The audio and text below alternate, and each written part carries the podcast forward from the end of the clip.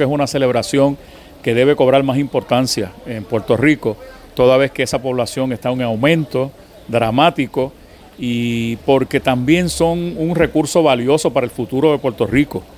La, vitalidad y la energía de la juventud la necesitamos eh, de cara al futuro, pero a esa vitalidad, a esa energía en ebullición necesita de la experiencia y de la madurez de los ciudadanos que han vivido más eh, por el otro lado, hay necesidades que atender.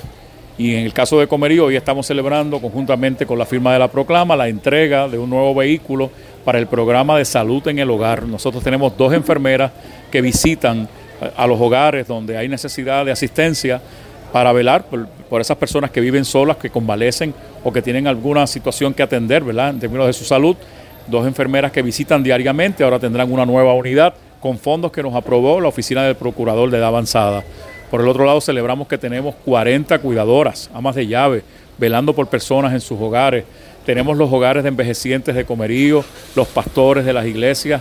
Hemos congregado a todos los que de alguna manera le están brindando servicio a ese que necesita y que por su condición y por su edad ya no puede valerse por sí mismo.